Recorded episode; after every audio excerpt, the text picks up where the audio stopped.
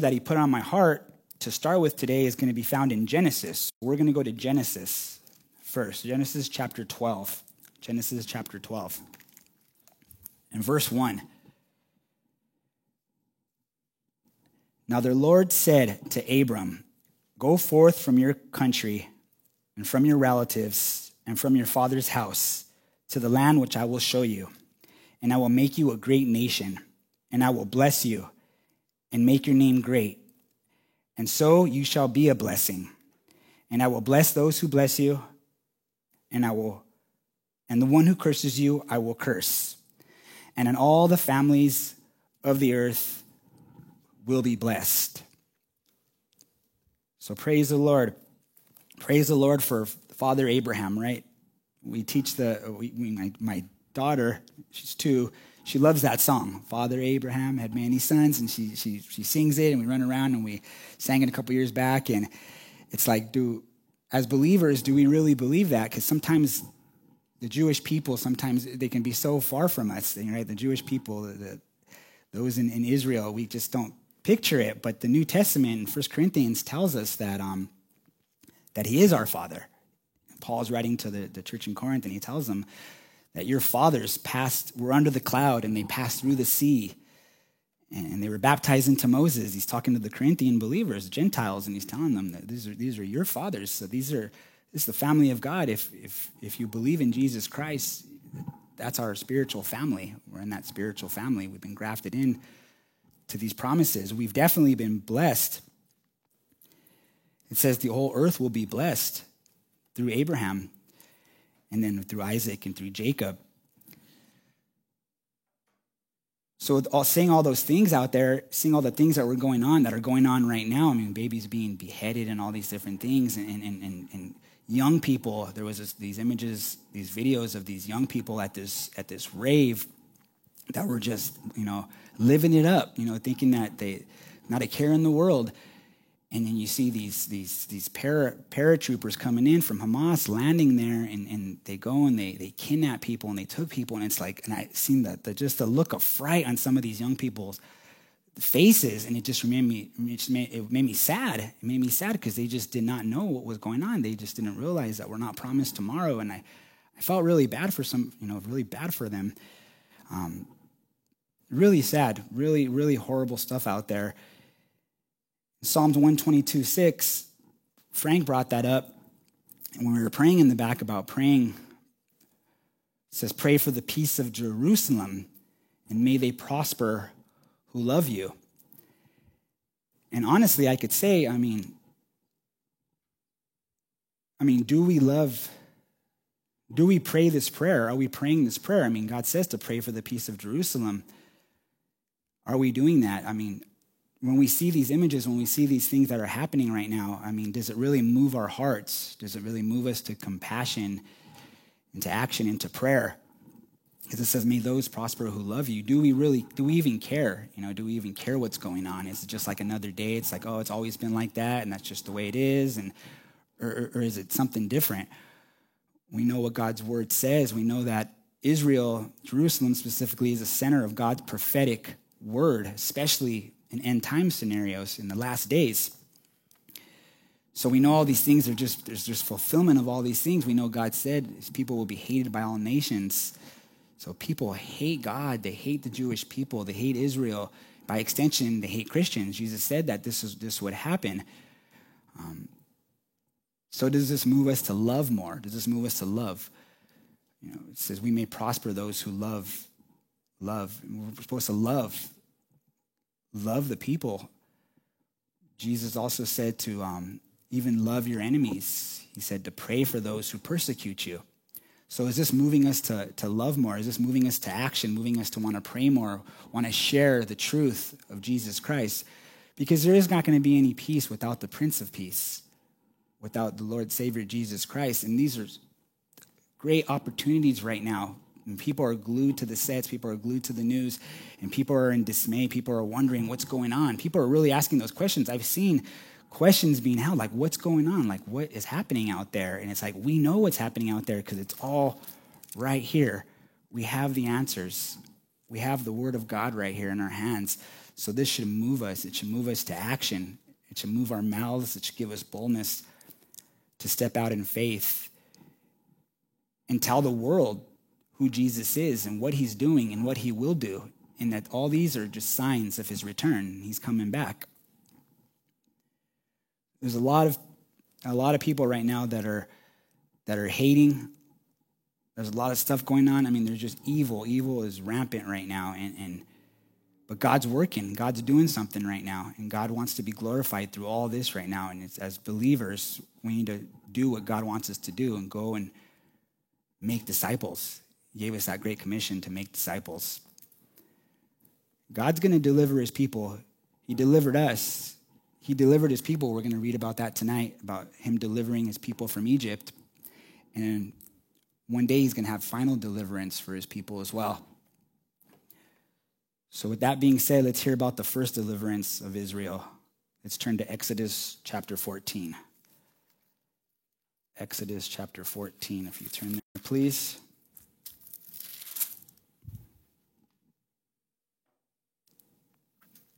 So, we're going to read about here about the exodus of, of, of God's people, of God's chosen people from Egypt, right here.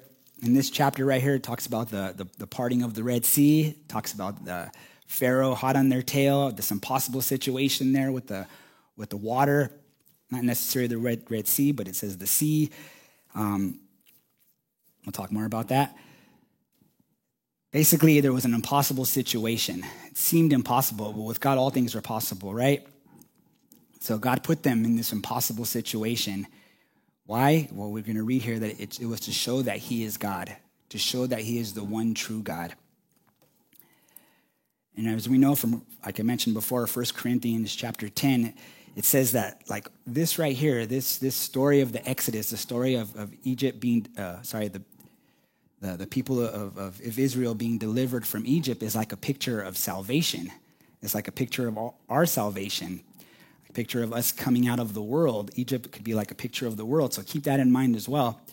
That this is like our salvation, since they they pass through there. There it is. For I do not want you to be unaware, brethren, that our fathers were all under the cloud, all passed through the sea, and all were baptized into Moses in the cloud and in the sea, and all ate the same spiritual food, and all drank the same spiritual drink, for they were drinking from a spiritual rock which followed them.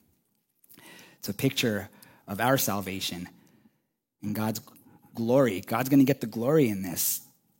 We're going to see here God's going to uh, set an ambush for his children's enemies. So here, in verse 1, chapter 14.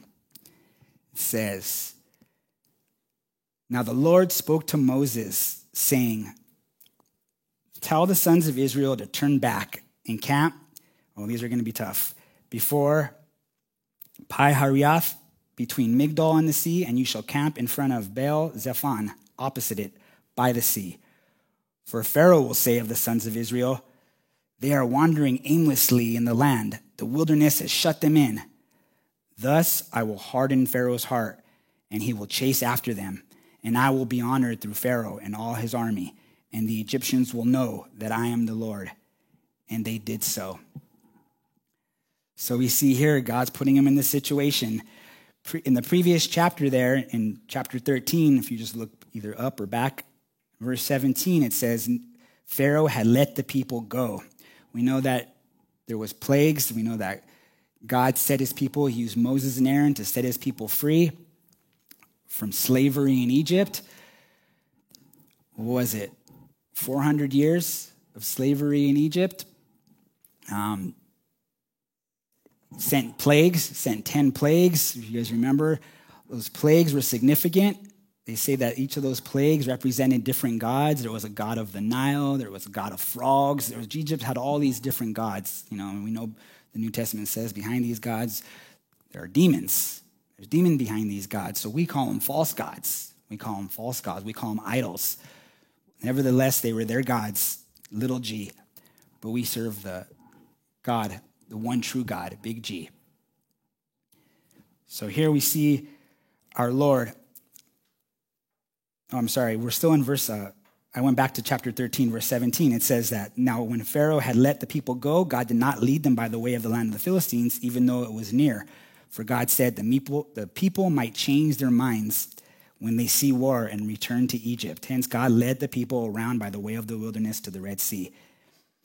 So, God knows what his people need. He delivered them from the hand of Pharaoh, he delivered them from um, slavery in Egypt, and he sent them on the best route possible. Sometimes we don't realize that. Sometimes we think it's a hard road. Sometimes we think that we're coming against these impossible circumstances. We have to trust in God that He knows what's best for us. See, they didn't know that. They didn't know that that God was sending them a different way. They just oh, towards the wilderness. Well, this isn't this the quicker way to the promised land. Well, God said, you know, I didn't want them to turn back because they were going to come across the Philistines. So he said, I'm going to send this way. And also, God wanted them to know he wanted to be glorified in what he would do. He knew Pharaoh would be coming after him, and he knew he had to do something about that. He knew he had to do something about that. He's going to set an ambush for them. Pretty awesome what he does. So here it says, he turned them back. So they're going, and he turns them back.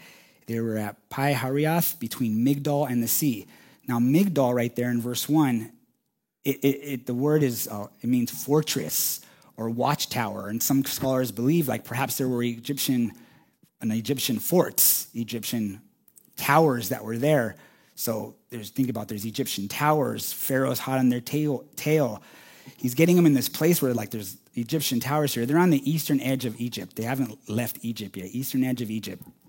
But they have the, Pharaoh and his army hot in their tail, right? Hot in their tail. They have the these Egyptian fortresses around. So there's basically at, at in a cul-de-sac, basically. There's nowhere to turn, right? There's nowhere to turn. There's, they're right in front of the sea, it says. So back to um, chapter 14. Pharaoh will say to the sons of Israel, in verse 3, it says, Pharaoh will say to the sons of Israel, they are wandering aimlessly in the land, and the wilderness has shut, shut them in. So Pharaoh thinks, oh, right, got them right where I want them. No, I got them right where I want them. Have, there's, there's nowhere for them to go. Not remembering all the things that, you know, the God of, of, of, of Israel, what he had just done, all the plagues that he had done, all the things he had, had did in Egypt, all the different plagues that he set upon them. He saw the miraculous power of the Lord, but he still was just taking him for granted. And his heart was hardened, it says. So he says they're just wandering aimlessly. Look, doesn't look at God knew what was in Pharaoh. God knows what's in their heart. God knows what's in Pharaoh's heart. He knew that Pharaoh would say, "Ah, oh, they're just wandering aimlessly." Unfortunately, later on, Israel, the Israelites would be wandering aimlessly in the wilderness for 40 years because of grumbling, because of murmuring, because of unbelief, because of idolatry. So I would say Pharaoh at this time will eat his words. He will eat his words. God will have him eat his words. God's about to set an ambush. So it's like God is, act, is like the commander right here. He's leading his people. He's leading his people and he knows what's best. It's like they're chasing him, they're chasing him. And and we're going to see here in a minute. Well, it's uh, we're not there yet, but I mean, they're in their best chariots, so they're going to catch them. God knows they're going to catch his people. So God's like, you know what? Let's turn back. Let's get to a spot. I'm going to do something with this. We're not going to just leave. We're not, I'm not going to just set you free, but I'm going to do something about your enemies. I'm not going to just set you free from slavery. I'm going to do something about your enemies. And so we see what God is going to do here. Because God loves his children. And wouldn't you do the same for your children? Wouldn't you do anything for your children? I mean, you're going to protect them, but you, you're going to protect them anyway, any way that's necessary. God had compassion for his people. Remember, they were crying out from slavery in Egypt. They were crying out to the Lord. Let me see, I could turn there real quick. You don't need to turn there.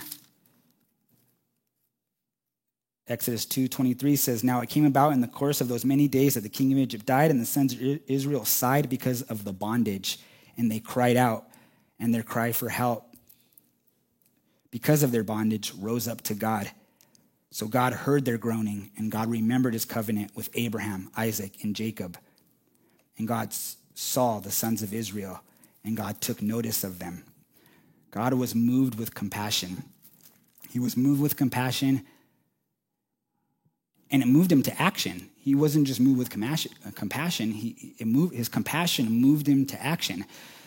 Kind of like what we're seeing right now, like what, you know, what we're seeing what we're seeing on the news right now. We're seeing all those things. And yeah, we could have compassion and we could say, oh man, let's pray for Israel, which is good. Let's pray for the peace of Jerusalem, which is great. Let's do everything. Man, oh, can you believe all the things that are happening out there? But what's that compassion going to do? It needs to move us to action. What are we going to do with that? And, well, when God sees that and he has compassion, it moves him to action. He's going to do something right here, right? He's going to deliver his people. He's going to deliver his people. So that compassion needs to move us to action. It reminds me of Jesus when he was moved with compassion, when he looked on his sheep and he said they were like sheep without a shepherd. We taught him that not too long ago, remember? We talked about when he fed the 5,000. It says that he, he taught them and he fed them. That's what it says in Mark 6:34. We won't go there, but that's Jesus. So that's Jesus. The God of the old is the God in the new, Jesus Christ. And he was moved with compassion, so he taught the people. He taught the people and he fed. So, what's our compassion going to do? Are we going to go? Are we, are we going to see these things that are happening and we're going to do something about it? Let's tell people about what's going on. Let's let them know what's going on. People are going to have so many questions right now. Families going to have get togethers right now. It's holiday season right now, right? Holiday season's approaching us. There's going to be get togethers. I mean, a lot of people that are going to be asking questions right now. Let's let them know who God is. Let's let them know who the Son of God is. Let's let them know who Jesus is. Amen. Verse 5 through 9 here. When the king of Egypt was told that the people had fled, Pharaoh and his servants had a change of heart, change of heart toward the people, and they said, What is this we have done that we have let Israel go from serving us? So he made his chariot ready and took his people with him. And he took 600 select chariots and all the chariots and all the other chariots of Egypt with officers over all of them. The Lord hardened the heart of Pharaoh, king of Egypt, and he chased after the sons of Israel. As the sons of Israel were going out boldly, then the Egyptians chased after them with all the horses and chariots of Pharaoh, his horsemen, and his army, and they overtook them, camping by the sea, besides Pihahirioth, in front of Baal Zephon. So we see here that in verse 5, when the king of Egypt told that the, they had reported to the king of Egypt that people fled, well, he let them go after the, the last plague, the, the, the death of the, the firstborn. He's like, let him go. And the servants as well. They said, oh man, let him go. Let's, we need to stop. The Lord's just plaguing us, and there's not going to be anyone left. Let's just let him go. Even so, was the Pharaoh and his servants were like, no, just let these people go. Told Pharaoh, let them go. So Pharaoh let them go. But here we see after they let them go, and they're like, what? They left. There goes our slaves. Like now we're, you know, the servants are like, oh, it means it's going to be even harder for us. They're servants. They were serving Pharaoh. I don't think they had fringe benefits, these servants. I think it was pretty tough for them too. It was about to get a lot tougher without all these slaves. But we see here that, I thought that was interesting that it says here that it wasn't just Pharaoh who had a change of heart, his servants had a change of heart as well. His servants. So it wasn't that his servants were just doing, you know, just doing their job. You know, we hear you hear that sometimes. Well, you know, you know, there's we're just doing our job. You know, it's not it's not really, you know, the, the Nazi soldiers said that. You know, it's like, hey, it's Hitler's just giving us the orders. We're just doing our job. But we know from history that there was some wicked Nazi officers. We know there were some wicked atrocities that were going on at the hands of these officers, and, and they enjoyed it. And these servants had a change of heart and they wanted to go after the people as well. So, like I said, this is a picture of our salvation as well. We get delivered, we get saved, we get saved from the world.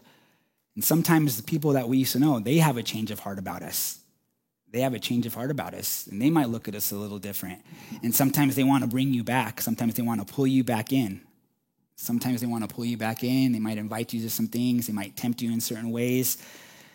And when you say, no, I'm not that person anymore, I don't want to do these things, they will have a change of heart and they'll look at you a little bit different. And your friend will become your enemy as well. And Jesus said that would happen.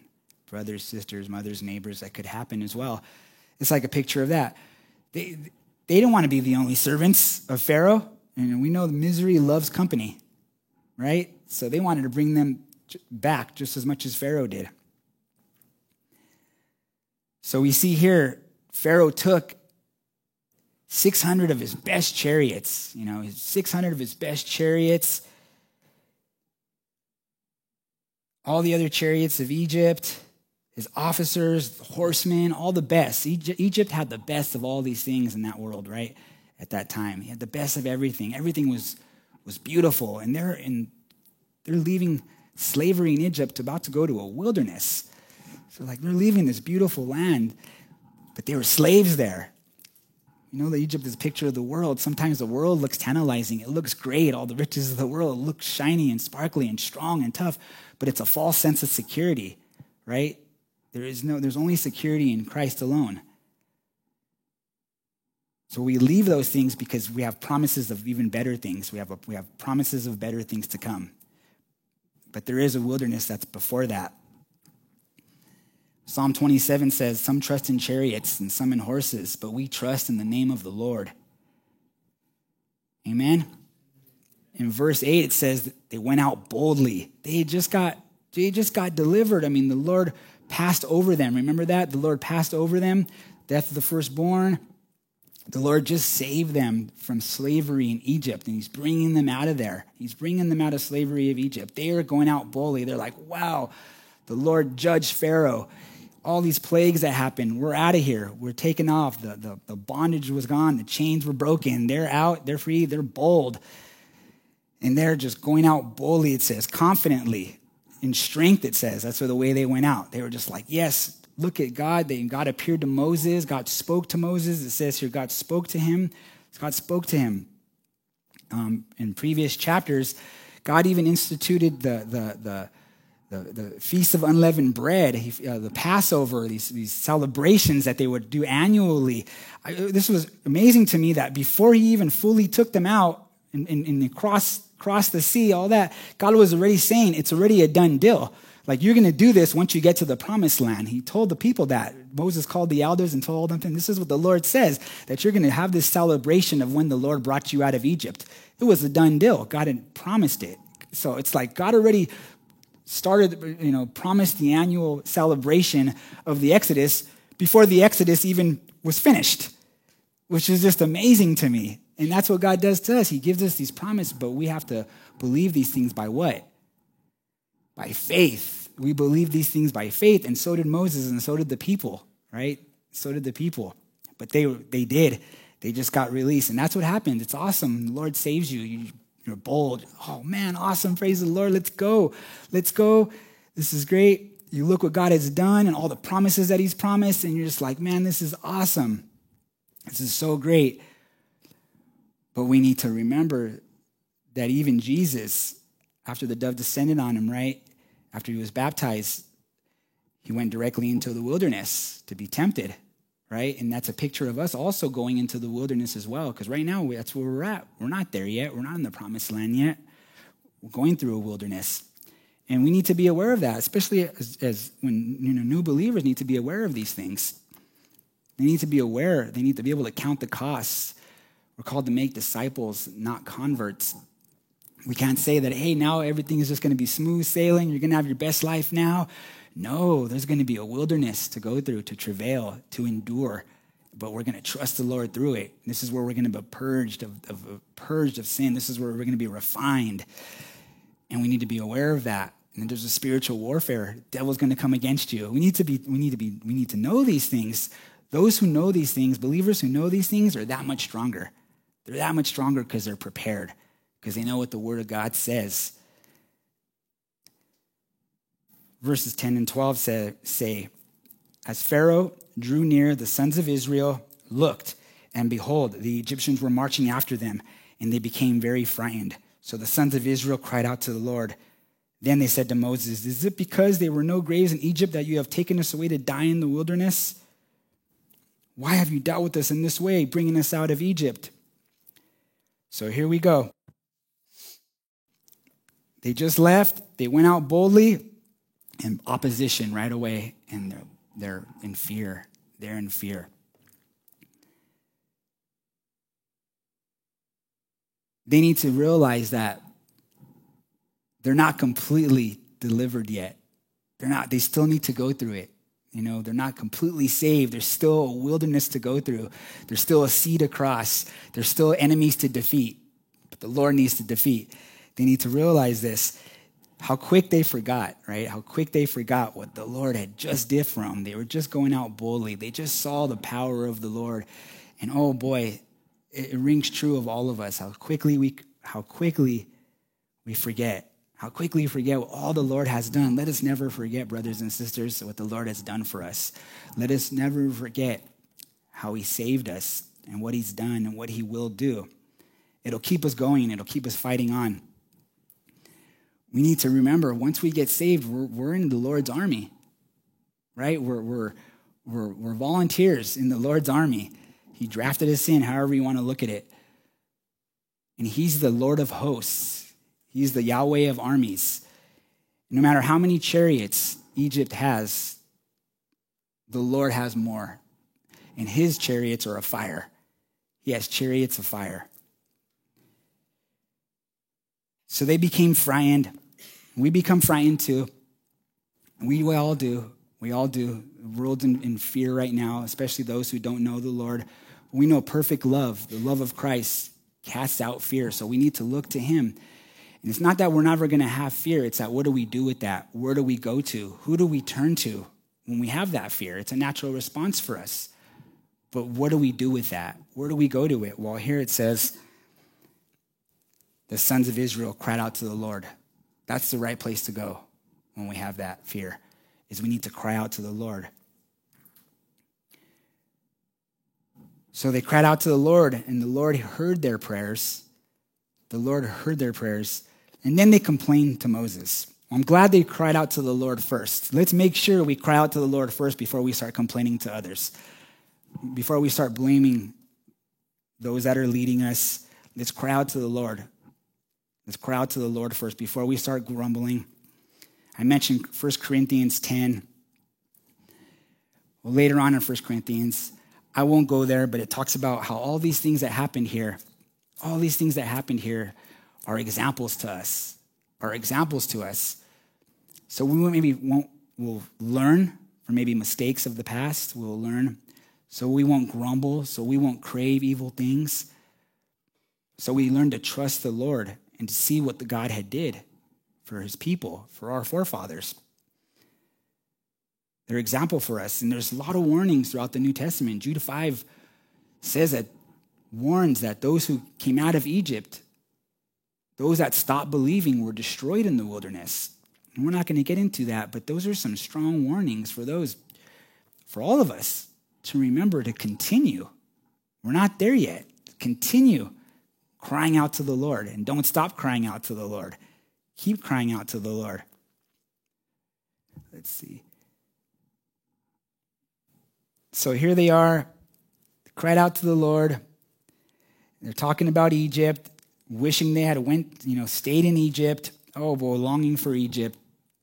We start looking at our circumstances instead of looking, instead of looking to Christ, instead of looking to God, and the fear and panic, you know, sets in, and we think, "Oh God, where are you?" Not knowing what who He is and how awesome He is and how powerful He is and how merciful He is. I think I said how perfect He is. I had to say that again because He is perfect. He's perfect. He's an awesome God. So we have a propensity to want to go back, to want to look back when things get rough. That's, that's just our propensity is to look back. And that's what they were doing. They were looking back. Let's keep our eyes fixed on Christ. Let's forget what lies behind and, and press forward, my brothers and sisters. God set us free. God's going to set his people free. He set his people free. He promised them already. Same thing to us. In Galatians 5:1 it said it's for freedom that Christ has set us free. So stand firm and do not let yourselves be burdened again to the yoke of slavery. If Christ set you free, you're free indeed today. There's true freedom in Christ. We're no longer a slave to things. We can enjoy what God has given us now.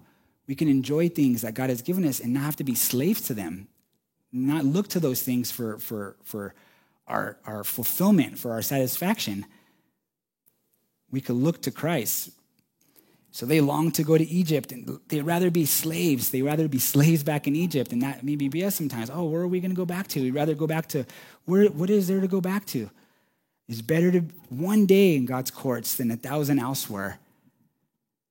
Never look back. Never go back, right? Let's never go back. Let's always press forward. We've decided to follow Jesus. There is no turning back. There's no turning back. Amen?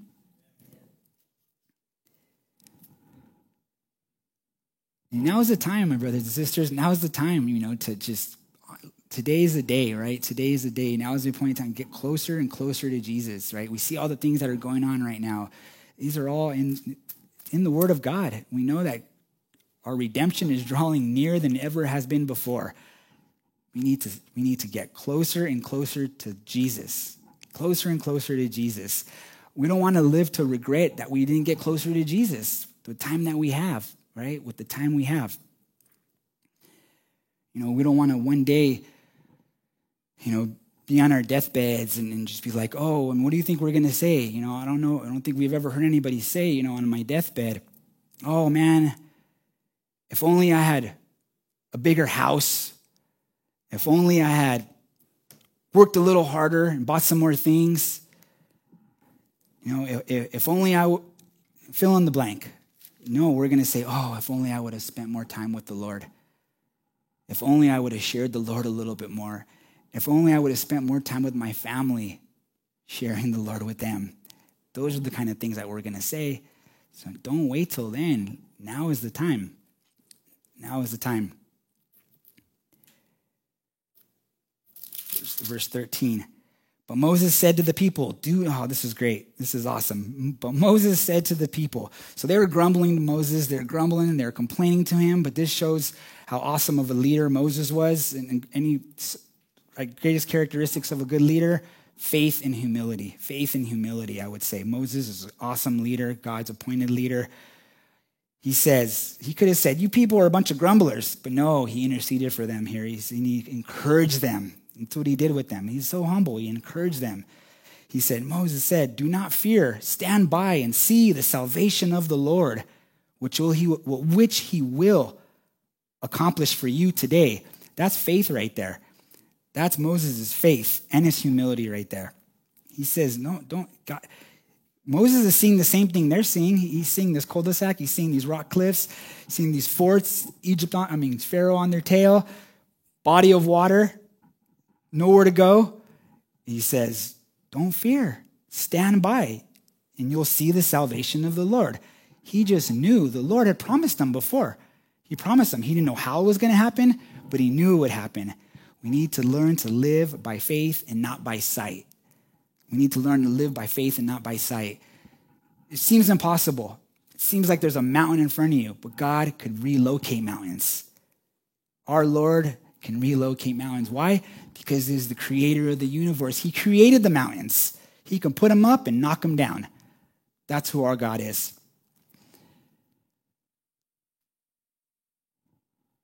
So he's here says here he tells them, "You will see the salvation of the Lord, which will accomplish you today, whom you have seen today, and you will never.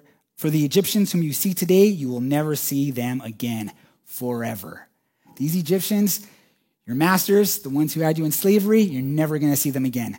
We'll get back to that, but that's something I wanted to take note of. Forever, he says. He's going to destroy them forever. You won't see them again. We'll get back to it. This is the true deliverance right here God's about to perform. He's about to perform a, a, an awesome miracle right now. And he's about to perform, he's about to deliver his people from the enemy. Pretty awesome. Pretty awesome what he's going to do. Um, and how does he deliver them? We hear about these deliverance ministries, people like Isaiah Saldivar's and the Greg Lockes of the world, who just talk, talk, talk, talk, talk, and then they have all these different, you know, curses for the demons, and they go and do battle with demons and do all these things, and that's all they do is talk, talk, talk, talk, talk, and they talk their own opinions and their own words. And, and what does it say here? How is God going to deliver them here today? He tells them right here by stand by, don't fear. The Lord will fight for you while you keep silent. Sometimes we just got to shut up and let the Lord do it. Sometimes we just got to shut up and let the Lord do it. We're called to stand firm. against the schemes of the devil. Repeatedly, we're called to resist the devil and stand firm in our faith, says in Peter.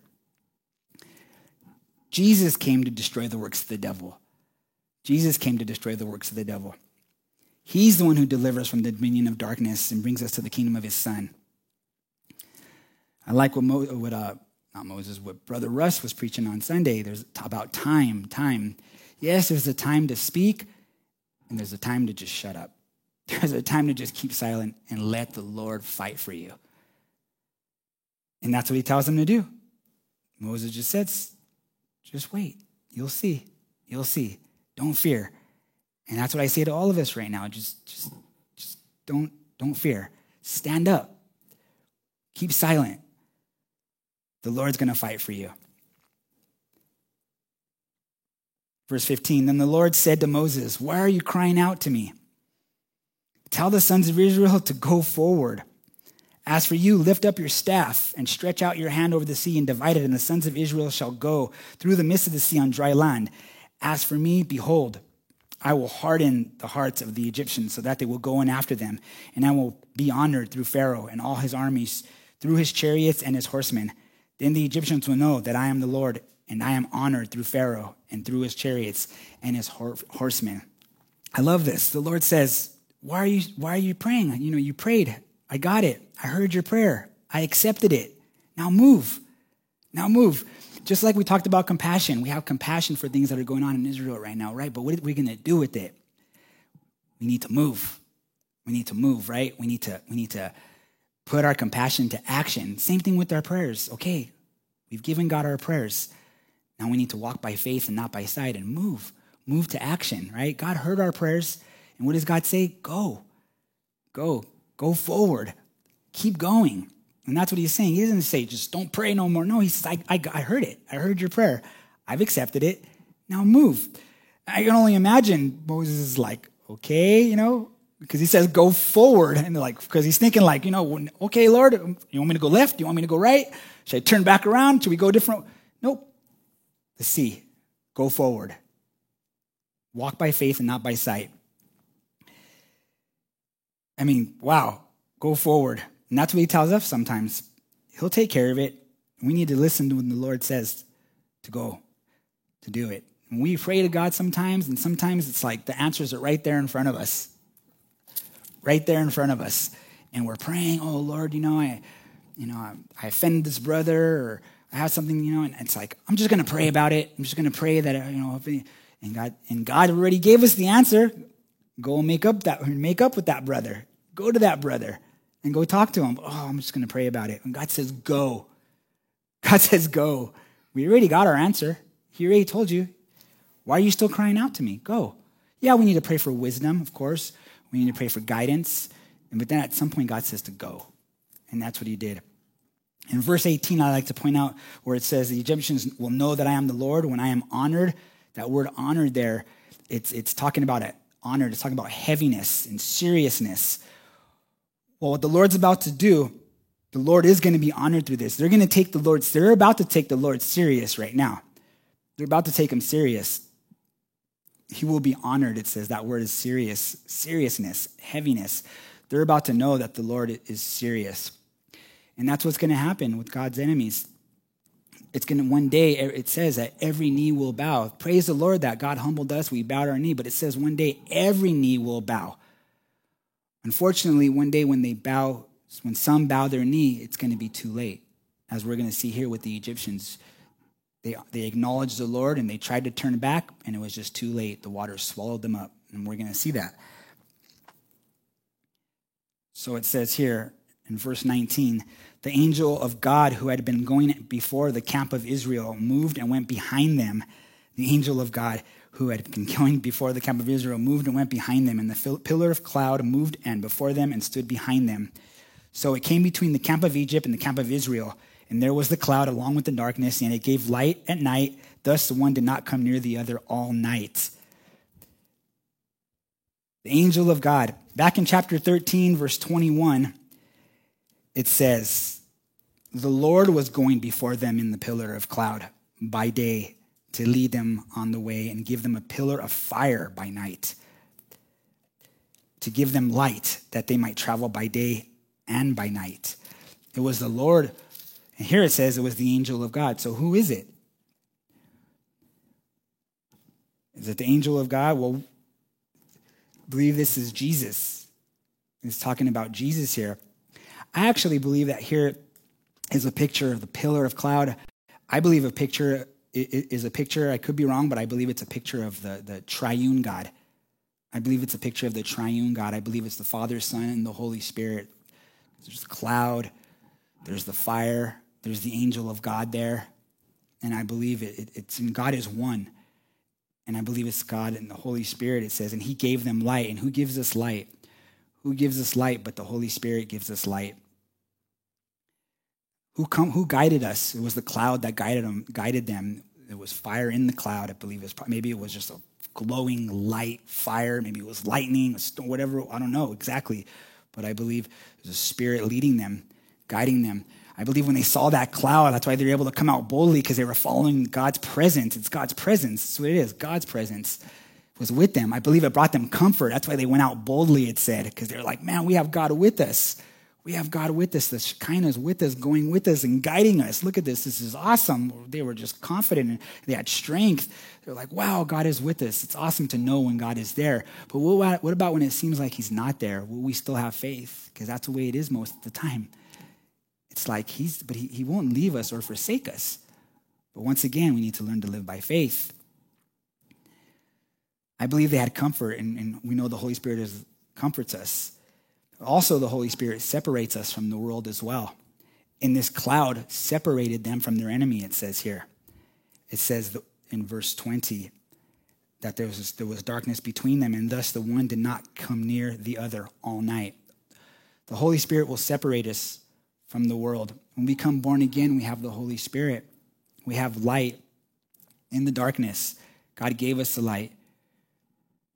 We know that Jesus is the light of the world and whoever follows them will never walk in darkness.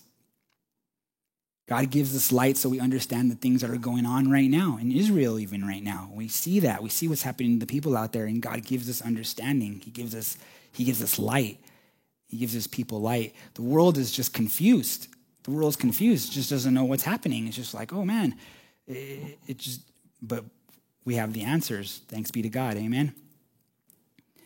So in verse 20, it says there, the one did not come near the other. Verse 21 Then Moses stretched out his hand over the sea. Moses stretched out his hand over the sea, and the Lord swept the sea back by a strong east wind all night and turned the sea into dry land so that the waters were divided. And the sons of Israel went through the midst of the sea on the dry land, and the waters were like a wall to them on their right hand and on their left. It reminds me of don't turn right and don't to- turn left, but go straight go straight down that narrow path that God sets before us. Verse 23 Then the Egyptians took up the pursuit, and all the Pharaoh's horses, his horses that they trusted in, and their chariots that they trusted in, and all his horsemen went in after them in the midst of the sea. God controls the universe. Amen. God can he, he created it so he can control it. He controls the elements, he controls the sea. There was three, the last of the three plagues, the 10 plagues of Egypt. I told you God God was at war. God was at war against the false gods, against the demons. God was just obliterating them. He was just just showing how they were nothing, how they were nothing to him. Well, the ultimate one was of the Egyptians, God of the Egyptians was, was the sun god. It was the sun god, Ra. Ra, the sun god, right? This great sun god. And supposedly he was the creator of other gods. He was the creator of worlds. He, he controlled all these things, right? Ra, the sun god. Well, we in the last of the three plagues, really interesting. The last of the three plagues, check it out. It was the locusts. It was the locusts, right? And there was so many locusts that covered the land that the, you couldn't see the sun, and it was darkness all over the land. The next one was darkness for three days. Darkness for three days. So the so-called God, who was God, the sun God, who had control supposedly of the of the sun, you know, and, and and of the world and all these things. It was actually God who really has control. In the last plague, the death of the firstborn, it came at midnight, which is the darkest part of the night. So all these all these are pictures of just God's battle with the demonic. God's battle and just just went to town on them, right? To show the people that your gods are nothing. They're dead. They're dead gods. I'm the living God. I'm the true God, and they're nothing to me. So the false sun god was nothing. When we think about today, the moon god, the false moon god, you know, the God of Islam, nothing to God. He's nothing to God. And God's going to make the same thing he did to the sun god, he'll do the same thing to the moon god and all other gods because there is no God like our God. Amen? Yahweh made war on the, Israel's enemies.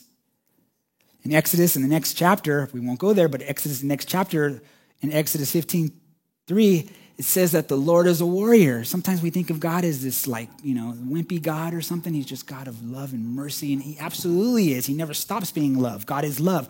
God is mercy, but he's also just. And those things are intertwined, and you can't separate those things. God is a warrior. It says, Our God is a warrior God. It says, The Lord is a warrior. Even the sea is subject to him. He parts the sea, he moves the sea back on the wall, like there were walls on left and right. Who does that remind you of in our New Testament?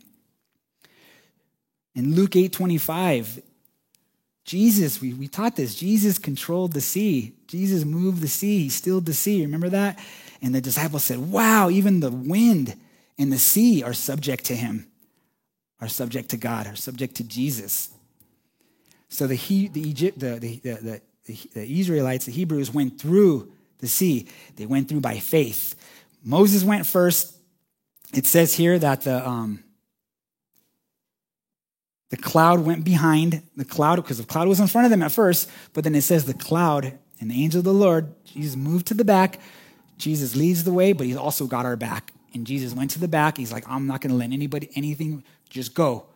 I'm not. I haven't left. But I don't see you in front of me, Lord. Where are you? Because I'm fighting from the rear. Nobody's going to come after you. Nobody's going to sneak up behind you because I'm going to destroy them. And that's what God does. I sent Moses ahead and Aaron ahead. They're going to go. I made a perfect way. They can't go, they can't get it wrong. I made a narrow way through the water. They can't go left. There's a wall of water there. They can't go right. There's a water wall there. Go straight ahead. Just go. Go forward. That's what he tells them to do. So go. So the cloud didn't need to be there. The cloud was in the back. He's about to make mincemeat out of the enemies of Israel. So here we see um, the Egyptians following in them. So they went by faith. Hebrews 11, 23, 23 uh, Hebrews 29 says that they went to the sea by faith because they just said to go forward. As they went forward, it's like the water's there.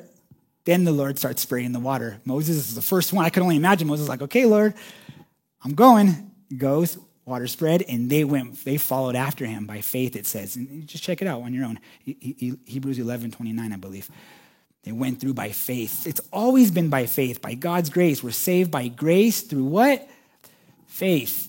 It's always through faith. There's no other way. There's no other way to God but by faith in Jesus Christ. And the Egyptians went in, they went down the same narrow path that was there, but what were they trusting in? They were trusting in their horses. It says again here that they went in with their horses and their chariots and their horsemen. They were trusting in their might, in their strength. They went in a different way. They went in the wrong way. There's only one way through Jesus Christ, through faith in Jesus Christ. So the Egyptians went through on dry land. The Egyptians went in another way, I would say. Followed them right behind, same path, but not by faith, in their own strength. And we're going to see what happens to them. Well, it says here in verse 25 that, or in verse 24, that God caused confusion. Oh, no, I didn't go there yet. Verse 24, at morning watch, that's between 2 a.m. and 6 a.m. at morning watch. That's awesome. Remember, I was talking about that God Ra, you know, the sun God, you know, so Psalms 121 4 says, He who watches over Israel never slumbers or sleeps. Our God doesn't sleep. He is always working for us. He is always fighting for his people, for his children, and he doesn't sleep. This is at morning watch, 2 a.m. to 6 a.m. in the morning. Where's Ra? Where's their so called sun god? Maybe he's sleeping. Maybe their God is asleep. Who knows? Where is he? He's nowhere to be seen. It reminds me of when God fought against Baal When Elijah fought was, was going against the prophets of Baal, do you remember? And he says, Where is your God?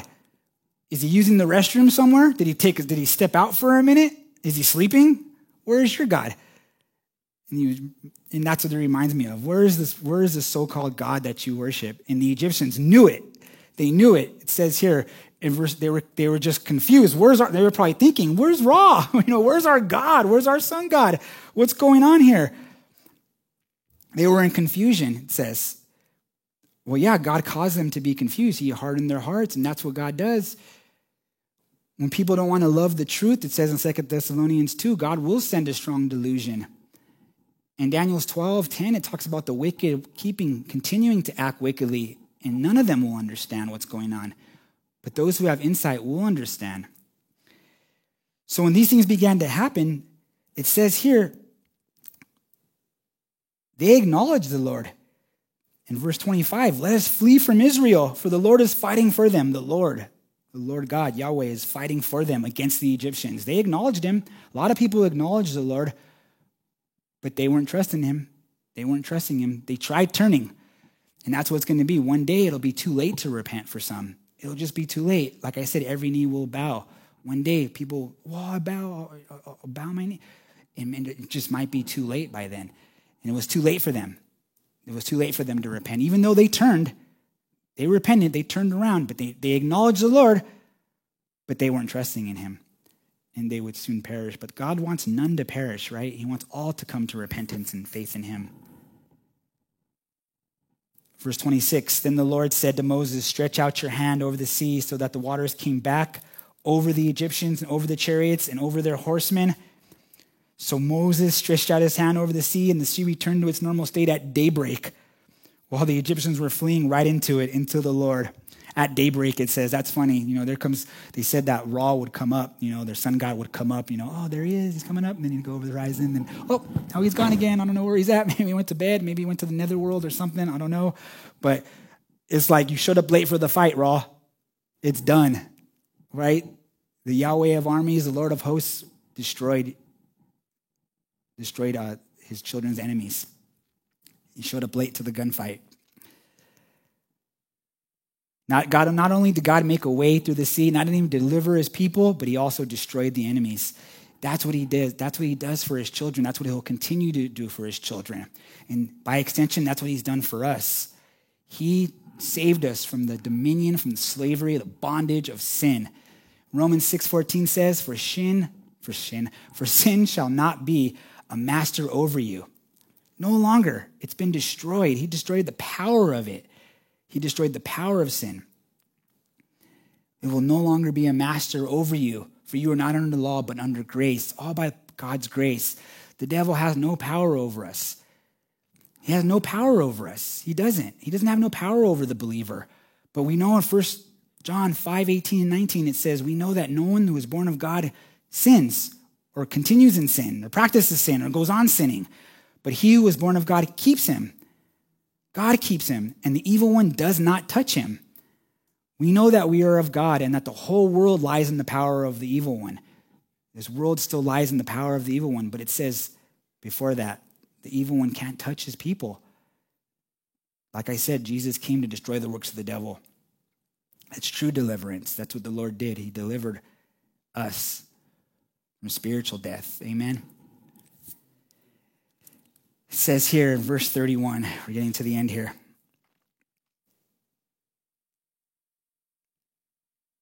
Uh, let's see.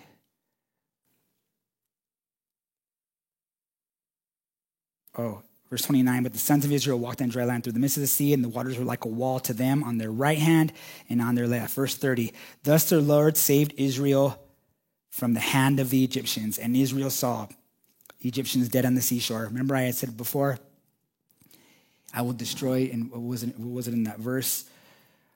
I will destroy the Egyptians, and you will never see them again forever.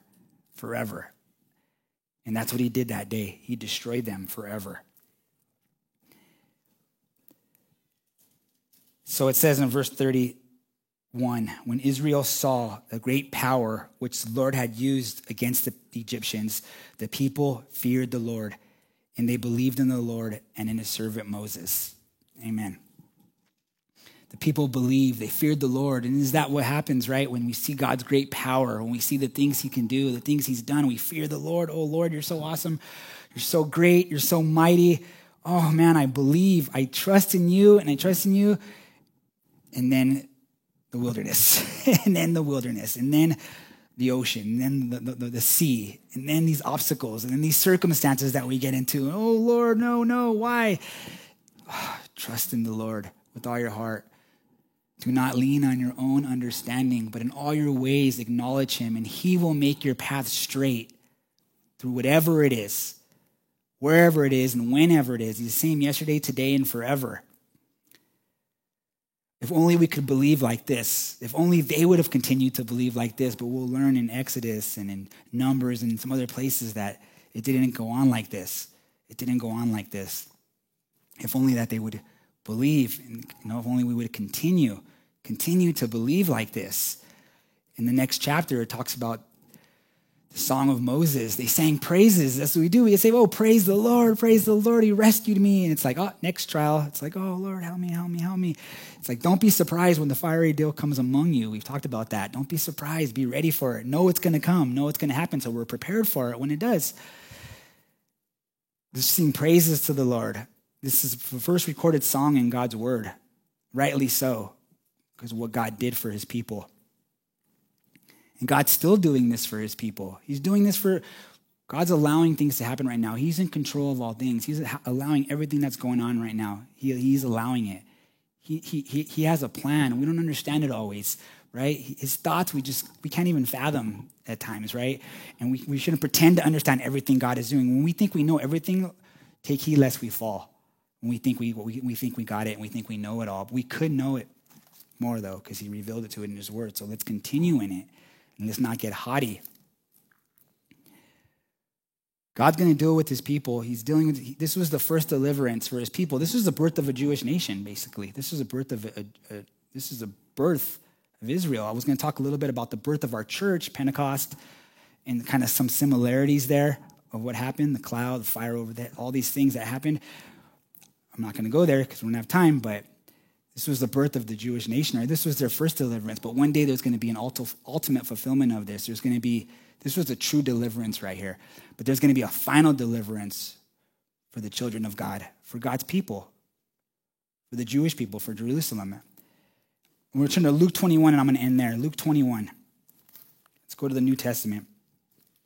God tells us this is something that we could use. Preach this gospel right here you guys, you hear a lot from this pulpit up here, Pastor Marco, and talking about the uh, preach this gospel. It's the gospel of the kingdom. Russ talked about it on Sunday, Matthew 24, 25, Luke 21, Mark 13. This, this is the gospel that the Lord said, preach this gospel. Preach this gospel. Right now is a perfect time to preach this gospel right here of what Jesus is doing and what he will do. We need to memorize these things. Like I said, the holidays are upon us. Let's go out there and let's share. Let's share what God's doing, all the wonderful things He's done, and all the wonderful things He will do. In Luke 21, says here in verse 10 Then he continued saying to them, Nation will rise against nation and kingdom against kingdom, and there will be great earthquakes, and in various places plagues and famines, and there will be terrors and great signs from heaven. But before all these things, they will lay their hands on you and will persecute you, delivering you to synagogues and prisons, bringing you before kings, governors, for my name's sake. It will lead to an opportunity for, for your testimony. There's plenty of opportunities right now. So make up your minds not to prepare beforehand to defend yourselves. For I will give you utterance and wisdom which none of your opponents will be able to resist or refute. Trust that.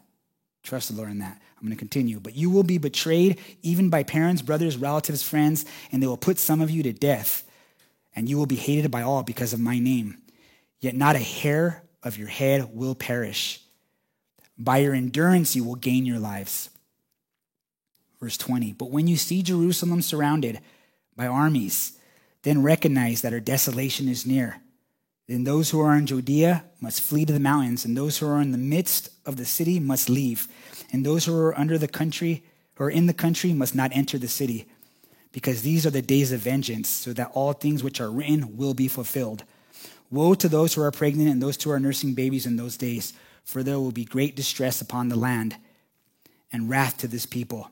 And they will fall by the edge of the sword and will be led captive into all nations, and Jerusalem will be trampled underfoot by the Gentiles until the time of the Gentiles are fulfilled. Verse 25 There will be signs in the sun, moon, and the stars, and on the earth dismay among nations.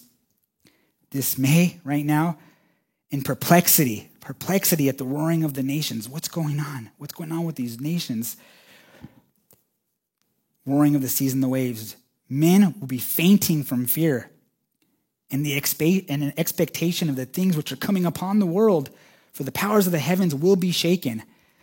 But then they will see the Son of Man coming in a cloud with power and great glory. But when these things begin to take place, strain up, lift up your heads, because your redemption draws near. Amen? Oh. Brothers and sisters, I would say the people of Israel and all people everywhere look to Christ Jesus. There's no other way out. You can't trust in your chariots, you can't trust in your horses, you can't go left, you can't go right. You can't definitely not save yourself. The only way to look is up. Repent and trust in Jesus, the Messiah, before it's too late. Let's pray. Heavenly Father, I come before you in the mighty name of Jesus, our warrior, the precious Jesus, our Lord, our Savior. We thank you, God, for your mercy and for your grace, Lord. Thank you for passing over your people, Lord God. Thank you for passing over us, Lord God. Thank you for not holding our sins against us anymore, Lord God, by the blood of your Son Jesus. We praise you, Lord God, for offering his perfect life for ours, Lord God. You are so good, you are so holy, and you are so perfect. Lord, you are beautiful, Lord God. You are mighty. You are the one true God, the living God. Help us to keep our eyes fixed on you. Help us to trust you, Lord. Help us, Lord God. Help us to go out boldly, Lord God, and proclaim your name. Proclaim the testimony, Lord God. Help us to open our mouths, Lord God, and speak, Lord God. Help us to go forward. Help us not turn left and not turn right. Help us to follow you, Lord, always. Be with my brothers and sisters, Lord God. We pray, Lord God, for the peace of Jerusalem, Lord God. Lord God, we pray for our enemies, Lord God. Lord God, we ask, Lord God, if you would continue to have mercy, Lord God, on who you're going to have mercy on, Lord. Lord, we pray, Lord God, that you be glorified and honored by all the things we do in our words and our thoughts and our deeds, Lord God. Help us, Lord God. You are our helper, Lord. You are our protector. You are our deliverer. We love you, Lord. We bless you and we praise you and thank you in the precious and mighty name of Jesus.